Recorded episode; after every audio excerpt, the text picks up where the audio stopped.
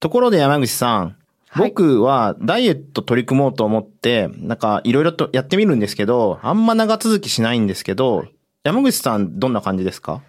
ダイエットといえば、ご飯減らす。ああ、糖質制限とかですか、をして、結局、こうなんかイライラしちゃったりとか、あ我慢できずに、どっかのタイミングでバッと食べちゃって、肌荒れ、いしちゃったりとか。はい、肌荒れうんしちゃったりとかあ、で、うん。で、断食じゃ良くないなと思って、うん。ジムに行ってみたんおです。ー違った角度ですね。はいうん。そしたら、体重は変わらなかったんですけど、うん。ご飯が美味しく食べられて、うん睡眠、今までなんか寝つきが悪かったりしたんですけど、うんよく眠れるようになったりして、うん。効果はなかったんですけど、うん生活が改善されたっていう。うん。むっちゃいいですね。その健康になってきたってことですよね。はいそうですんで、今日はハームリダクションっていうのがテーマなんですけど、はいまあもちろんあの体重の話をするんではなくて、これを減らしたいなとか、これに取り組みたいなっていうのが、仮にそれが減らなくても、他の面で健康になったり、いろんな害悪が減っていけばいいなというような話をしたいと思っています。まるちゃん教授の罪な話、市民のための犯罪学。刑事政策犯罪学を専門とする立正大学教授で一般社団法人刑事司法未来の丸山康弘です同じく刑事司法未来の山口由紀です。このトーク番組は一般社団法人刑事司法未来が送るこれまでとは異なった視点から罪と罰を考えるものです。ニュースでは聞けない犯罪学刑事政策の話について分かりやすく解説をしていきます。お堅いテーマですがなるべく親しみやすい形でお伝えできればと思います。よろしくお願いします。よろしくお願いします。さっきのダイエットの話が、はい。ハームリダクションと関係してるっていうことだったんですけど、はい。どういうふうにハームリダクションと関係してるというか、はい。あのメインでこれ減らしたいなとかって思ってるものが仮に減らなくても他のもので害悪が減っていけばいいなっていう例だったんですよね。私の場合で言うと体重は減らなかったけど、うん。生活の水準が良くなってよく眠れたりとか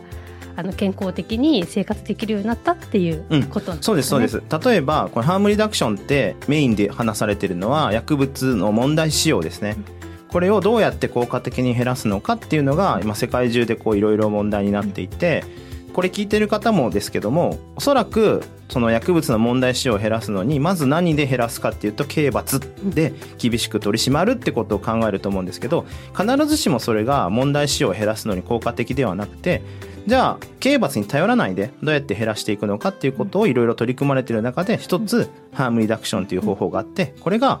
その問題使用として薬物の使用が仮にですよ。本当は減らしていくことを目指してはいるんですけど仮に減らなくてもそれ以外の害悪の部分が減っていけばいいなっていうような政策を取っていくんですよ。でこれ例え話で分かりやすいだろうなと思ったのがダイエットの話でやると分かりやすいと思っていてさっきの山口さんの例ってすごく良くて本当はなんかこの体重だけをガッと減らそうと思ったけど同時にいろんな不備が出ちゃったわけですよね、なんかイライラしているとかなんか人に強く当たっちゃうとか、なんか我慢できずに何日目かにはドカ食いしちゃうとか、そういうのが例えば薬物でいくといろんなところに不備が出てるとか、もう我慢した先にまた使用が始まっちゃうとかっていういろいろあるのでこれダイエットの話でやると分かりやすいと思っていてでこれが例えば体重の減らし方っていう時もいろいろあるじゃないですか。例えばね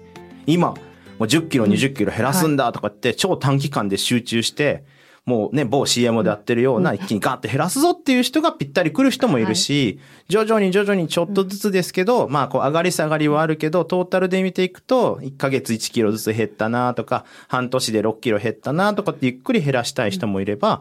もしくは、もうダイエットは意識はあるけど、もう別にそういったことをしないで、このまま生活を続けますっていうのもありますよね。はいそんないろんな方法が取れるっていうのがハームリダクションなんですよね。ちょっと今日ハームリダクションっていうテーマっていうことではい調べてきた、みたんですけど、はい。ハームリダクションインターナショナルさんところがホームページに定義を上げてはい。くださってて、あの、合法違法に関わらず、精神作用性物質について、必ずしもその使用量が減少または中止することがなくとも、うん。その使用により生じる健康、社会、経済上の悪影響を減少させることを主たる目的とする政策、プログラムとその実践である。ハームリダクションは薬物使用者、家族、コミュニティに対して寛容さをもって問題を軽減する極めて現実的な政策、プログラムであるというふうに定義されています、うん、そうですね。なんかちょっと長く硬い感じでしたけど、はい、でも大事な定義なので、まずこれを押さえたいところですね。はいで、その中で、健康と社会と経済上の悪影響を減少させることを目的とするっていうふうに書いてあって、うんまずその3つについて伺いたいんですけど、うん、そうですね。さっきの定義の中で、まあさっきのダイエットの話にも出てたんですけど、まあ仮に薬物に関して言うと、薬物使用が仮に減らなくても、それに伴う健康上の問題とか、社会的な影響とか、経済上の悪影響とか、こういったいろんな害ですね。だからハームって害薬のハームなんですけど、うんはい、で、リダクトしてるっていうことは徐々に減らすっていう意味なんですよね。だからハームリダクションっていうのは害薬を徐々に減らすと。なので薬物使用がそのものが減らなくても、たとえ減らなくても、今言った健康社会経済上の悪い部分を減らしていこうっていうものですね。早速なんですけど、はい、健康の悪影響っていうのはどういうことがあるんですか、うん、例えばドラッグで言うと、はい。まあ今はね、そう、注射で回すっていうのが、まあ一部の人に限られてきてますけども、まあ、注射でこういろんな薬を使うっていうのがやっぱメインで使われてるときに、違法なものだから、あっちこっちこう隠れて、で、表に出ないでみんなで回し打ちしちゃったりとか、すごく不衛生なものを使い回したりするんですよ。そうすると、薬物使用による健康の害悪そのものより、また別の、例えば一人が HIV の方だったら、同じ針を使っていくと、HIV がどんどんこう広がっていってしまうし、例えば肝炎持ってる人でも、こう血液を媒体にして、で、肝炎に罹患していってしまうので、それってもう薬物そのものの害悪じゃなくて、その違法で隠れて、で、みんなで回し打ちすることによる害悪が回ってるわけじゃないですか。はい、となると、わかりました。薬物の使用は、今のまま続けてもらってもいいんですけど、それ以外でこう健康を害するようなことは止めましょうと。で、例えば、実践的にヨーロッパとか、まあ、カナダとかでもやられているのでいくと、針の交換所ってニードルエクスチェンジをするセンターがあって、で、ここで綺麗な針を使ってくださいと。もうなんかよくわからないどっかに落ちてる注射器とか、なんか誰が使ったかわからないようなやつを使い回して害悪を広めるんじゃなくて、ここで綺麗な針あげるから、ここで打ってくださいとか、そういうところで注射器を渡して、で、そこにナースが常駐してるんですよ。で、そのナースの人たちが、容体が急変しないかなとかってチェックをしながら、注射してもらうっていう場所を作ったりとか、そういうことですね。その注射器っていうのは、もう、もちろん、その、まあ、合法違法に関わらずですけど、うん、薬物を使うための注射器を配ってるってことですよね。そうですね。だからその場では、なんかそこで薬は配らないです。うん、けど、薬は各自が持ってくるんですよ。なので、さっきも言った通り、その問題使用をもちろん減らしたいとは思ってるけども、まずは、その害悪を減らすってことですよね。あの、薬物そのものの害悪は、その次につないでいきます。まず、綺麗な針あげるからここで打ってねって。で、もうちょっとここでやってる、さっきの、多分山口さんが聞きたいであろう、ここでなんで針配ってんのかっていう話に行くと、はい、例えばそこにナースとか、ソーシャルワーカーとかが常駐していて、で、もちろんその、容体に対する急変とかがあったらナースが対応しますけど、同時に、そこで今日困ってることないですかとかって聞いていくんですよ。例えばね、あの、今日食べるものは、ね、ありますかとか、今日帰って寝るとこありますか？とかっていうことを繋いでいく。で、そこでこう通ってくれるようになって、こう関係性が繋がってくると、徐々に例えば、あの、ヘロイン以外のものを医者にかかって処方してもらって、薬物依存の問題から徐々に回復するようなプログラム受けてみませんか？とか、この最初からダメとかって100か0かって言ってんじゃなくて、まあ、徐々に減らすってことやってみませんか？とか、代替薬でやってみませんか？とかっていうのにつなぐためにこういうセンターを置いてるってことですね。あと、その健康の悪影響っていうことで、さっきお薬は自分で持ってくるっていうことだったんですけど、うん。うんうん、そのお薬もなんか不純物が混ざってて、体に良くなかったりするものがあるかと思うんですけど、うん、そういうのはその健康の悪影響ということであの針を綺麗な針を配るみたいな感じで綺麗なお薬を配るみたいなことはしてないんですか？今日キレキレですね質問が。あのそこのニードルエクスチェンジするセンターでは、そのドラッグは渡してないんですけど、ここに来ると綺麗な薬が、もちろんあの、医者というか処方箋というか、うん、管理された元で渡されるんですけど、例えばここに来ると、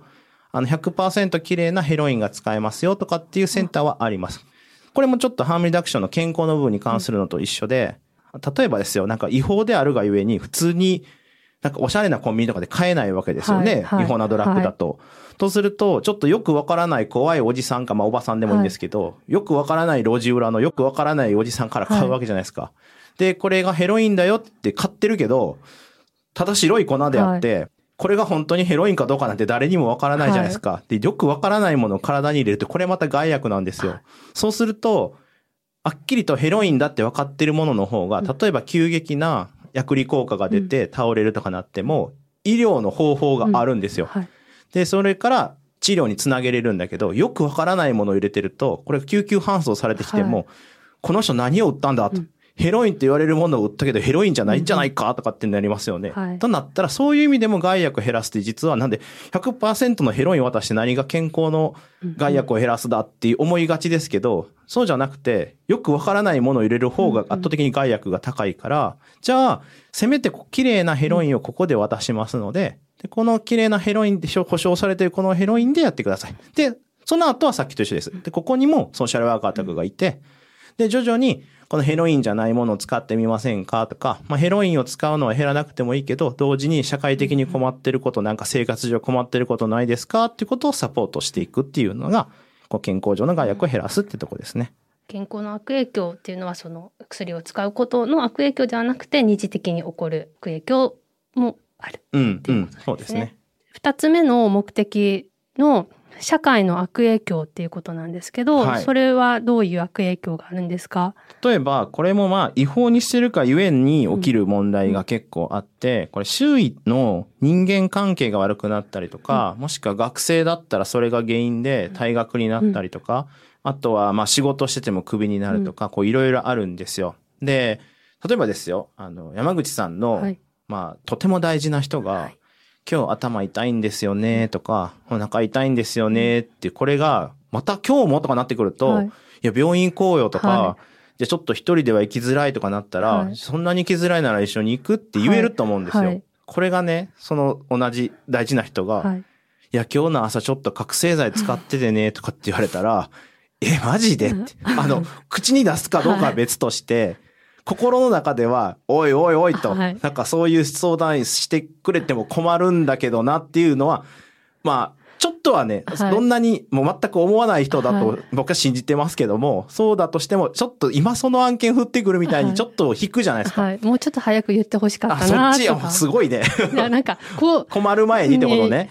まあ、まあ普通なら、はいちょっとそういう違法なものをやってるってことを聞くと、やっぱりちょっとうっと引くんですよ。さっきの頭痛いとかお腹痛いとちょっと違くって。それはなんで覚醒剤使ってるって言われたら、えってなるかっていうと、違法だからですよね。はい。そうするとやっぱ相談のハードルがむちゃむちゃ上がっていくのと、はいで、その相談してくれた、その覚醒剤使ってるんですけどねっていうこの人と、じゃあ一緒に病院行こうかとか、どっか相談に行こうかってなかなか言えないでしょ。はいあの、相談先知ってるとか、はい。で、ここに繋いだら回復につながるよとかっていろんな知識がある人ならそういうのにつながるんだけど、はいまあ普通こうなんか考えてまず、あ捜査機関に通報だとか、はい。なんか、選択肢が結構限られている中で、じゃあなんか、この大事な人を警察に言わないといけないの。まあそういう時が大事な時ももちろんあるんですけど、まあでも回復につなぎたいと思った時に、果たしてそれが回復ってこういろいろ迷いますよね。はいもちろんそれが回復につなぐ時もあります。はいけど、それがどうなんだろうとか、こう迷いますよね。はい。そうすいきなりると、警察はちょっと。とかでしょ、で、っていうことになった時に、じゃあ、その、この人に対する、この、まあ、そもそもそのサポートにつながるための社会的援助につながりにくくなる害悪が出たりとか、もしくは、不起訴とか、そもそも何もなかったりしたんとしても、一回こう、逮捕されましたとかっていうようなことが出てしまうと、もうそうさっきも言った仕事がクビになるだけじゃなくて、はい別にこれが有罪にならなくても、なんかこう内定が取り消されてとか、名前検索されたら出てきてしまいましたとか、そういうのの、なんかこう問題、薬物使用そのものよりも、その周りを取り巻く環境にちょっと悪い影響を与える、これ違法にしておくと。そういうことが起きるので、それを減らしましょうと。あなので、例えば国連とかが言ってるのは、もう刑事罰で対応するのに代わる何かで介入してくださいと。で、刑事罰で置いておくと、やっぱりこういう人権侵害的な部分が起きてしまう、はいどうしても。ので、そうじゃないもの、その偏見を生まないような方法で取り組んでくださいって言ってるのが国連とか WHO のやってることですね。なんか例えばその、刑事罰以外で対応するっていうのは、うん。プログラム受けるとか、そういうことですか？うーん、いい質問なんですけど、そもそも、あの、ハームリダクションの考え方の中に、例えば国連が2016年どんなレポート出したかっていうと、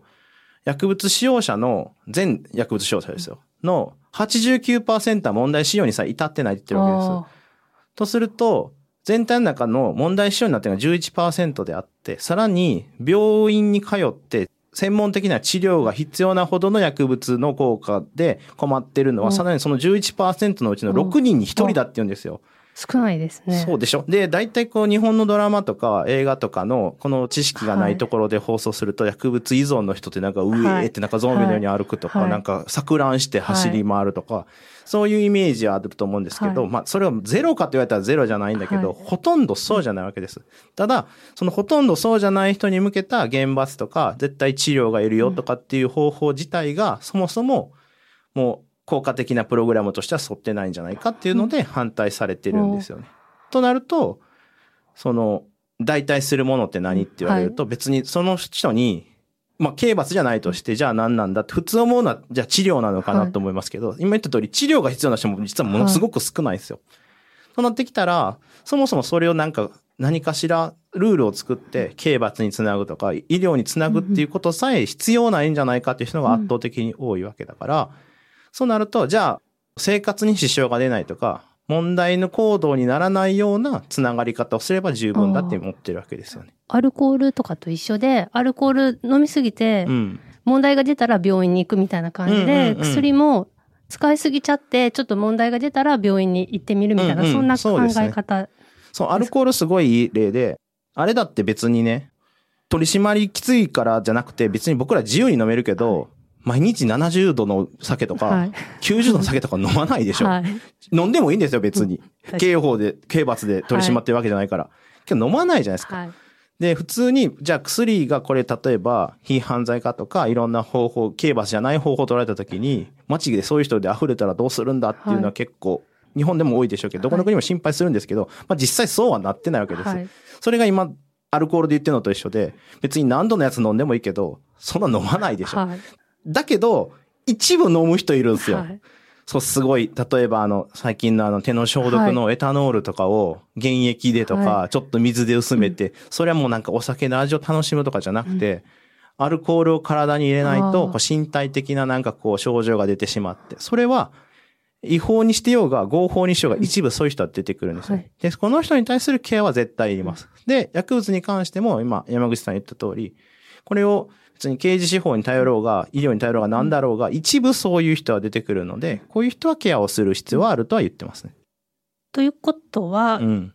そのアルコールにしても薬物にしても治療が必要なごく一部の人には、まあ、ケアが必要だけど、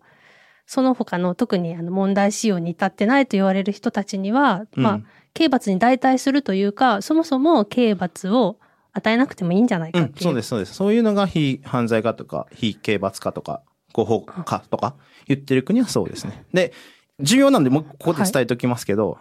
その、そういう非犯罪化とか合法化してる国が、薬物使用者で溢れていいなんか全然思ってないですよ。はい。どっちにしても問題使用はない方がいいと思ってるんです。はで、これって、ただそうした方がいいんだけど、じゃあ刑罰で取り締まった方がいいんじゃないのって思いがちですけど、でも刑罰で取り締まってもゼロになってないですよね。はい。で、非犯罪化にしてももちろんゼロにはならないんですよ。ここをまず一緒に考えてもらって、じゃあよりよく効果的に問題使用が減っていって、いろんな害悪を減らすのはどっちなんだってエビデンス取ってったら、ハームリダクションだったんですよ。今、非犯罪化がそうじゃないかっていう話があって、うん。例えば世界的には非犯罪化に、まあ薬物の種類にもよると思うんですけど、まあ基本的には非犯罪化に向かってる国が多いんですか？これはもう国の数そのもので言ったら、まだそのハームリダクションに完全に舵切ってってそんなに多くないと思うんですけど、ただ圧倒的な主要国、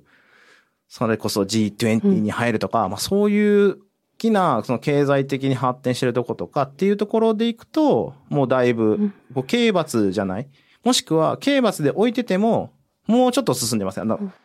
一番だから、まあどっちが進んでる進んでないっていう議論も難しいんですけど、ハームリダクションに振ってなくても、刑事司法だと言いながら、やっぱり治療はいるよねって言ってるかですね。で、例えば皆さんちょっと多分勘違いしがちなのは、例えば中国とか、はい。薬物判断に超厳しいって思ってると思うんですけど、はあれって密輸とかに厳しいんですよ。なんか他人の害悪になりそうな行為、製造して密輸して、で運んでくる国を越えてとか、それにはなんかとんでもなく死刑があったりとか、高い刑罰があるんですけど、末端使用者に対して実は全然重くないですよね、中国って。なんかイメージだと、もうすぐ死刑だみたいな。イメージでしょ、はいそれは密輸する人です。で、末端使用者に関しては治療が必要だっていうことをやってるんですね、中国も。なんか意外でしうん。はい。えっ、と、最後の目的である経済上の悪影響を減少させるっていうことなんですが、うん。経済に対する悪影響っていうのはどういうことがあるんですか？この薬物政策に対して、特に末端使用者に対して、こう違法な状態でコントロールしようっていうこと自体に、はい。なんかいろんな弊害が生まれるんですね。例えば、違法であって簡単に手に入らない中、ニーズだけは高いとすると、ニーズが高い人の手元に渡るようなマーケットが出来上がるわけですよね。はい。はい。で、これが普通にその辺のコンビニとかで買えないとか、はい。もしくはまあ、もうちょっと行って医療大麻とかの処方箋を出してもらえるとかってまだそれのルートに乗れるんですけど、はい。そうじゃなくてどこからも手に入らない中、ただ薬物使用のニーズだけ高いとすると、じゃあどっかから手に入れるわけですよね。はい。はい。じゃあそれはそこからお金を儲ける人たちが出てくるんですよ。で、これも露骨にもう同じ歴史を繰り返すのが、やっぱりアメリカの禁酒法をしてた時とか、お酒飲めない時って誰が一番儲かったかってマフィアなんですよね。で、普通に買えないんで、で、裏ルートで回していくわけですよ。で、これを、まあ、危険であろうと、高額で回るから、そうなると、圧倒的にこう、マフィアのお金が儲かって、で、それを取り締まるためにお金かかりますよね。っはい。てなってくると、例えばそのハームリダクション取ってるヨーロッパとかはどういうふうに舵切るかっていうと、いや、そんなもので、例えばさっきのよくわからんおっちゃんの、よくわからない路地裏ではいわけわからないのを買うより、普通に買えるならコンビニで買うでしょ。はい。はいで、リカーショップでお酒買うわけじゃないですか。はいよくわからんおっさんからドブロク買わないでしょ。はい。はいと一緒で、綺麗な店で買うんで、そういうよくわからないルートにお金が入らないんですよ。ああ。で、ここに取り締まらなくてもいいんですよなる。ほど。でなんなら税収入に変わっていくわけです。お酒とかタバコみたいに。確かに税金がつけられます、ね。そうです、そうでです。で、それをもっと医療費に使いましょうとか、別の福祉に使いましょうとか、教育に使いましょうとか。で、例えばこうカリフォルニアとかでやったのは、大麻を作っていい農家をうんすごく過疎化してる一部のカウンティに任すんですよ。うんなんかね、カリフォルニアってむっちゃ、むちゃむちゃ金持ってる州ですけど、それってサンフランシスコより下で、で、こうシリコンバレーがあって、グーグルとかの、はい。で、さらにロサンゼルスとか、あの辺はすんげえ金持ちばっかりなんですけど、もうちょい北の、サンフランシスコより北のカリフォルニアの上の方のカウンティは超貧乏なんですよね。ええ。で、ここだけ大麻作っていいですよとかっていうライセンスあげて、で、じゃあそこの町が潤うように回していって、で、そこで得られた税収入を今度医療に使いますとかっていうのに変えていく。そういう意味で経済的ないろんな、例えば取り締まるにかかってたのを、むしろ税収入に変えるとか、で、さっきもほら、病院になかなかつながりにくいって言いましたけど、すごくもうなんか体がボロボロになってから病院に行くのと、もっと早い段階で医療につながったらそこにかかる医療費って全然違うじゃないですか。なので、そういうための経済的な効果もあると。そういうことです。じゃあ健康に対するところとうん。経済がこう重なってたりとかうん。っていうのもうん。あるんですね。なので、ほら、最初にね、この話するときの前提として、例えばだから薬物使用が減らなくても、はい。使用量が一定でも、それに伴う、例えば HIV になるのが減りましたとか、社会的害悪として、例えば仕事を失いましたとか、就職ができませんでしたとか、退学になりましたっていうのをなくしていったりとか、もしくは使用量が減らなくても、そこに関わる、なんかこう、ブラックマーケットとして裏社会が儲かっていくのを抑えましょうとか、捜査費用にかかるのを抑えましょうとか。だから問題使用は、もちろん減るのは目的として一つなんだけど、はい。たとえこれが減らなくても、他に伴う害悪を減らしていきましょうっていうのが、ハームリダクションの考え方。なんかこれまで薬物ってなんかすごい厳罰っていうイメージがあって、なんか絶対にダメっていうイメージがあったんですけど、はい。ハームリダクションっていう方法があるんだなって思いました。確かにね。あの、あの、そういうのって、まあ、確かにこれまでずっとトレンドだったんですよ。アメリカが先導して、これゼロトレランスって言うんですけど、まあ漢字で書くと不寛容主義、寛容じゃない、不寛容主義って書くんですけど、もう絶対ダメ、あっちゃダメ。なので、徹底して刑罰、厳罰を用いて、この世にあっちゃダメだから、薬もダメだし、ドラッグもダメだし、使用者もダメだし、当然それを取り巻く人も全部ダメで、で、初期使用を止めるっていうのを、こう、ウォーンドラッグスっていう、薬物との戦争、薬物との戦いっていうのを政策的に世界中に広めていったんですよ。で、これがなんかアメリカがこういろんなグローバルに広げていくときに、この薬物に対する価値観とかもどんどんこう広めていって、これが世界のスタンダードになっていくんですね。徹底して取り締まって、で、薬物の問題使用をゼロにしていこうっていうのが世界中で広まったんだけど、ただ、その一方で、今今日話してるハームリダクションっていうのはさっきも言った通り害をちょっとずつ減らすってことなんですけど、まあ、ダメなのは分かりますよと。はい。確かにない方がいいですよね。はいそんな困る、生活に困るようなものだったらない方がいいですよねって。わかるけど、あるから現実世の中にと。じゃあこれをダメって言ったって、やる人はいるし、困る人も出てくるんだから、じゃあこれを、あるものを前提として、じゃあいかに効果的にその問題を減らしていくかっていうことをエビデンス取ってやった方が良くないですか、うんダメとか言って、だってほら、夜中のラーメンとかだってダメって言ったら食べるわけじゃない。はい。でしょ？ポテトチップも食べるわけじゃない。ダメって言われるより、じゃあこうやって食べたらいいよとかって言われたら、まだ、あ、食べていいんだって思うでしょ？はい。さっきのほら、ドカ食いにもそうだけど、はい断食後ずっとやるってやっぱしんどいわけで、とするとやっぱ、チートデーがいるわけじゃない。はいはいこの日は食べていいぜとか。で、それが、例えばチートデーが3日に一遍だったのが4日に一遍になりましたとか、週に1回になりましたとか、2週間に一遍になりました。これって長い目で見ていくと、使用量は減ってるわけですよね。で、今日からもう一切食うな、ビターンっていうパターンとダイエットで言うとですよ。それが3日に1回食べていいよとか、5日に1回食べていいよとか、土曜日だけ食べていいよとか、各週のうちの放送みたいにね、はい各週火曜日の夜18時になったら食べていいよとか、はいこの罪の話聞きながらだったらポテチ食っていいよとか、こう、徐々に減らしていけば、それって実は長い目で見ていくと徐々に減ってるわけですよね。はいっていうような方法で効果的に減らしていきませんかっていうのがハームリダクションってやつなんですよ。なんか例えば、今だと、ポテチをうん。週に2、3回からうん。2回に減らしてみたいな。うん例えばそれを、3回から2回って、あんま減ってへんやと思うけどね。まあいいや、ほいで。を、なんですけど、例えば、じゃがいもを焼いたものを食べるとかいうのも、おいいじゃない、そのションですか？キレキレな。そうそうそうそう。だからより、なんていうの、揚げもんじゃなくて、カラッとしたもんにしようとか、うんはい同じもんでもってことね。うん、なるほど、なるほど。だんだん豆腐に、うん。豆腐焼いて。とかね。はいどっからなんか糖質減らすためのね、牛丼のように。はいはいうん。ご飯じゃなくて、うんキャベツ刻んでみる、カリフラワーライスにするとか、そういうのもハームリダクション。そうですね。そういう、なんか、そのハームリダクションっていう、なんか取り組み、取り組みっていうか政策がうん。あるっていうのを教えていただいたんですけど、うんそうやって日本ではそんなにまだ、うん。一応ね、こう活動として、やっぱりこう、敏感に、世界中でこういう風な方法が取られ始めているので、多分これ聞いてる方も、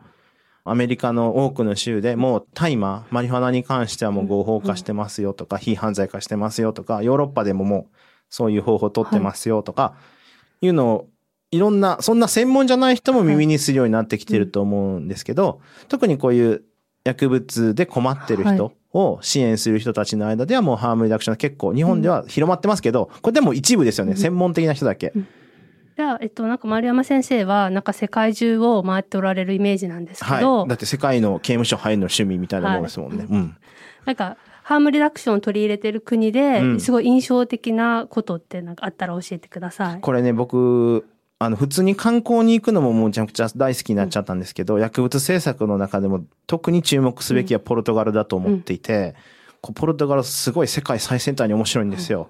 これ2001年に、ほぼ全ての大麻どころか、はいもうコカインとかヘロインとか覚醒剤とかハードドラッグも含めて、はい2001年にはいほぼ全ての薬物を非刑罰化というか、うん非犯罪化していくっていうような政策を勝ち切ったんですよ。2001年っていうことはもう20年ぐらい前。もっと前ですね。うん。になってて、で、さすがに世界中のね、薬物政策をやってる人たちが、まあ僕も含めですよ。はいこれ大丈夫か、ポルトガルと。とんでもない問題が起きるんじゃないかっはいてすごい注目してたんですけど、まあデータだけ見ると、確かにあの、えっ、とね、いろんな薬物使用減ってるんですけど、はい大麻にだけ関しては、一時ちょっとだけ増えたんですよ。うんけど、その後また減少傾向になって、またちょっと増えてってなって、まあその国だけを見てると、ハードドラッグとかは減ってるんだけど、大麻とかにソフトドラッグがちょっと増えたり減ったりっていうのを繰り返してます。が、ヨーロッパ平均で見たらむちゃむちゃ少ないんですよ。そんなに非犯罪化してる国にもかかわらず。実際、どんなことを見てこられたんですか？ポルトガル行って、はい。あの、まあ、いろんなサポートしてるところももちろん政策を決定してる人とかもこう会いに行ったんですけど、まあ印象深いのは、結構もう貧困地域というか、そんなに発展してる街中じゃない片隅に、常にオープン、ドアのオープンされている、こう、サポート団体があって、で、ここになんかね、あの、セットを置いてるんですよ。で、こう何のセットが入ってるかっていうと、綺麗な注射器2本と、で、こう注射器を刺すときに消毒するためのなんか、あアルコールのね。そうそう。を何枚かと、とか、コンドームと、とか、こう、その薬を溶かすための綺麗な水をとか、こんないろんなもの一つのセットになっているものがあって、はい。で、これを配るんですよ。はい。で、そこに取りに来てもいいし、街の中になんならこのチームの人行くんですけど、で、このチームになってる人たちっていうのが、ソーシャルワーカーとはい、ナースと、はい。で、法律問題を扱うロイヤーがいるんですね。で、ここでナースとかっていうと、多分、精神科系の、とか医療につなぐ人だと思いがちですけど、はい。別にこう精神科ってそんなにここで活躍するとこなくて、むしろ内科的な、なんか内臓悪くしてますとか、はあの、糖尿病ですよとかっていうので悩んでる人向けのサポートをするナースがいて、で、ロイヤーも、刑事罰とか刑法の関係の問題を解くんじゃなくて、借金問題抱えてますとか、親権のことで困ってるんですよとか、そういうことをサポートするロイヤーがいて、で、ソーシャルワーカーは、さっきのちょっと近いんですけど、はい。あの今日食べるものありますかとか、今日着るものありますかとか、なんか働くにしても住所が安定して郵便物受け取れないと仕事始めれないんで、この住所を使って仕事を探してみませんかとか、ハウジングパーサーまずしませんかとか、こういうことをサポートしていく。で、さらにさっき言った2001年から非犯罪化してるわけだから、なんなら今日朝バリバリやってきましたっていうピアカウンセラーが一緒に回るんですよ。はで、こういうソーシャルワーカーとかナースとかが話しかけてもうるせえとかっていう人いるんですよ。はい。ストリートに。はい。だけど、俺わかるぜとかっていうピアの人、はい。だからもうバリバリ売ってる人だから、で俺もそういう気持ちむっちゃわかるとかってこう話しかけるたびに、この人だったら話せるとかって、このこの人だったら話したら、今どうもなんか強がってたけど、食べ物なくて困ってる、二日食べてないで困ってるみたいとかっていうと、そこからソーシャルワーカーがじゃあフードにつなはい。ぐサポートをするとか、そういうことをやっていく。びっくりしました。なんかうん、私も一度、そういう場に行ってみたいな。ポルトガルの、これはいぜひすごい、本当にいろんなショックというか、いい意味でね、なんかその配る人たちと一緒に回るじゃない、はい。で、例えばさ、さっきのストリートだったから、はい。そのホームレス状態で、あの、その辺にいる人にこうやって渡しながらサポートいるっていうんだけど、そこだけじゃなくていろんなそのねじろにしてるようなとこにも回っていくんですよ。はい。で、一緒に回っていくと、なんかこう一個公園が入ったら、見た目誰もいいひんねんけど、はいその俺らが入ってその配る人とスタッフと入った瞬間に、どこから現れたんっていうぐらい、あちこちの草むらからガサガサって人が出てきて、で、くれくれくれって来るのよね。そういう人たちにもこうやって配りながら、だ来るの分かってて、そういうの欲しがってるわけ。だから向こうから来てもらって、で、今困ってること何？って言って、こうサポートしていくんだけど、やっぱ僕ね、ここですごい反省したわけですよ。なんかね、薬物政策それで大丈夫かって言ったけど、ポルトガルに。そんなレベルの低い話じゃないんですよ、ポルトガルがやってんのって。なんか、あなたが困ってんのは生きていく上で、食べ物ですか住むとこですか、はもしくはなんか病気抱えてるんですかとか、全部サポートするんだけど、その中の一個に困ってんのが薬物だったら薬物もサポートしてあげますけど、薬物を止めてあげましょうとか、そんな、そんな狭い話じゃなくて、はこの人が生きたいように生きるのに困ってることの一つが薬物なんだったらそのサポートはする、もちろんするけど、はいそれだけ回復しても意味ないわけじゃないですか。うん例えば薬物が止まったところで、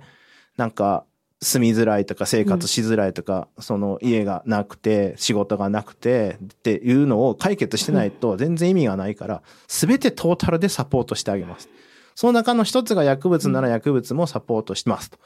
その人がその人らしく生きていくっていう時に、やっぱ重要なのが100か0かの政策じゃなくて、さっきのダイエットと一緒で、今日から20キロ落としますとか、はじゃあ食べるか食べないかどっちかです、二択みたいな、はい。じゃなくて、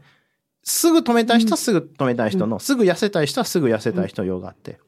月にうん。1キロずつ落としたい人には月1キロずつ落とせるプログラムがあって、で、落とさなくて仮に自分の健康が害すると分かった上でそのまま続けますっていう人にはその人が続けていけるようなサポート。をしていくには、やっぱりこう、非犯罪化とか、合法化っていう道しかなかったのかなと思いました。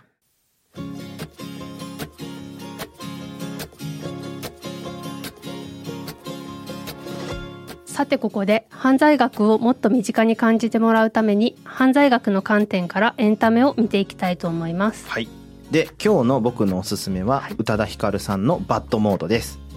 BAD モードは2022年1月19日に配信されたアルバム BAD モードの曲です。そうなんですよ。これ宇多田さんの歌って、もうその時その時の、なんかその社会の情勢を反映させるのがあって、例えば僕、 Addicted To You とか、はい。もう、あの時の、なんていうのかな、普通の恋愛ソングというよりは、別に会う必要ないとか、けど会いたいみたいな話の、なんかこう若い人の心情みたいなのを表すので、いろんな社会を表すの好きなんですけど、バッドモードは、本当に秀逸で、はい。ぜひちょっとこれ聞いてもらってる人には、何でもいいんですけど、バッドモードを流しながら歌詞を見てほしくて、で、これね、ハームリダクションに溢れてるんですよ、1番から最後まで。うん。調子良くても悪くてもそばにいるっていう感じ。で、さっきのハームリダクションの関係と一緒で、はい。別に問題しようが続こうが減ろうがあなたのサポートするよって言ってるような内容だしで特にサビに出てくる部分の英語で言ってる部分にジアゼパムってなるんですけどこれ抗不安薬なんですよね。あなんかこう気分が落ち込んだ時に飲むやつなんですけどっていうことはこれをバッドモードでここで言ってるバッドモードっておそらくうつ状態とか気分が落ち込んでる時に飲む薬を飲んでる人のサポートの歌なんですよ。となるといやこれ1番から言ってた元気な時だろうとはい。バッドモードだろうと一緒に過ごそうよとかそうじゃない例えば今日ネットフリでも見ようよとか、はいとか。とか、はいそういう歌詞全体がもうなんかむちゃむちゃハーモリダクションっぽくて宇多田ヒカルすげえってなったんで、ぜひこれ聞きながら歌詞も一番から全部見ながら一緒に聞いてもらいたいなと思います。全体がハームリダクションっていうことね。って僕は感じました。丸山先生に解説してほしいエンタメ作品がありましたら番組詳細欄にあるリンクよりご投稿ください今日のテーマはハームリダクションでしたが私はその今まで薬物は絶対ダメっていう風な教育を受けてきてうん。育ってきたので、あのそういうハームリダクションっていうその政策があって取り入れられている国とか、まあ、ポルトガルのお話とかがすごい印象的でこれからもうちょっとハームリダクションについて学んでいきたいなと思いました。うん。あの問題使用はどっちにしたって減った方がいいんですよ、これはその通りなんだけどいかに効果的によりよく害を減らしていくかって時に、例えばですよあの僕らってこう薬物以外もなんか人の行動パターンを変える時に刑罰をつければいいじゃんとかってすぐ思っちゃうんですけど、それが本当にその人の行動を変えるのに一番重要かって実は別で、例えば昔ってあの妊娠中の方とか授乳中の方がタバコ吸ったりうん。お酒を飲むっていうのは結構街でも見かけて普通にあったんですけど今もゼロじゃないんだけど、減ってはいるんですよ。これなんでかって別にね授乳中の母親がタバコ吸ったら違法とか、はい、妊娠中の母親がお酒飲んだら違法って別はい。に刑罰で取り締まってないよ、はい。けど減るんですよ。これは価値観の変更を伴うような教育、うん。でポルトガルは教育で問題使用は減るって言っててでそれを実践してるっていうのが面白いところなんですよね。はい。さてこの番組では感想や質問リクエストなどをお待ちしております番組詳細欄にあるリンクよりお気軽にご投稿くださいツイッターではカタカナで「ハッシュタグ罪な話」をつけてツイートしてください配信のない火曜日毎月第13火曜日の夜9時半からツイッタースペースで罪な話で裏話を開催しています。ポッドキャストで話しきれなかった内容やスペースに参加してくださった皆さんの質問にお答えしています。こちらのご参加もお待ちしております。また私が所属する一般社団法人刑事司法未来でも犯罪学や刑事政策について発信しています刑事司法未来で検索してみてくださいそれではまたお会いしましょうお相手は丸山康弘と山口ゆきでした。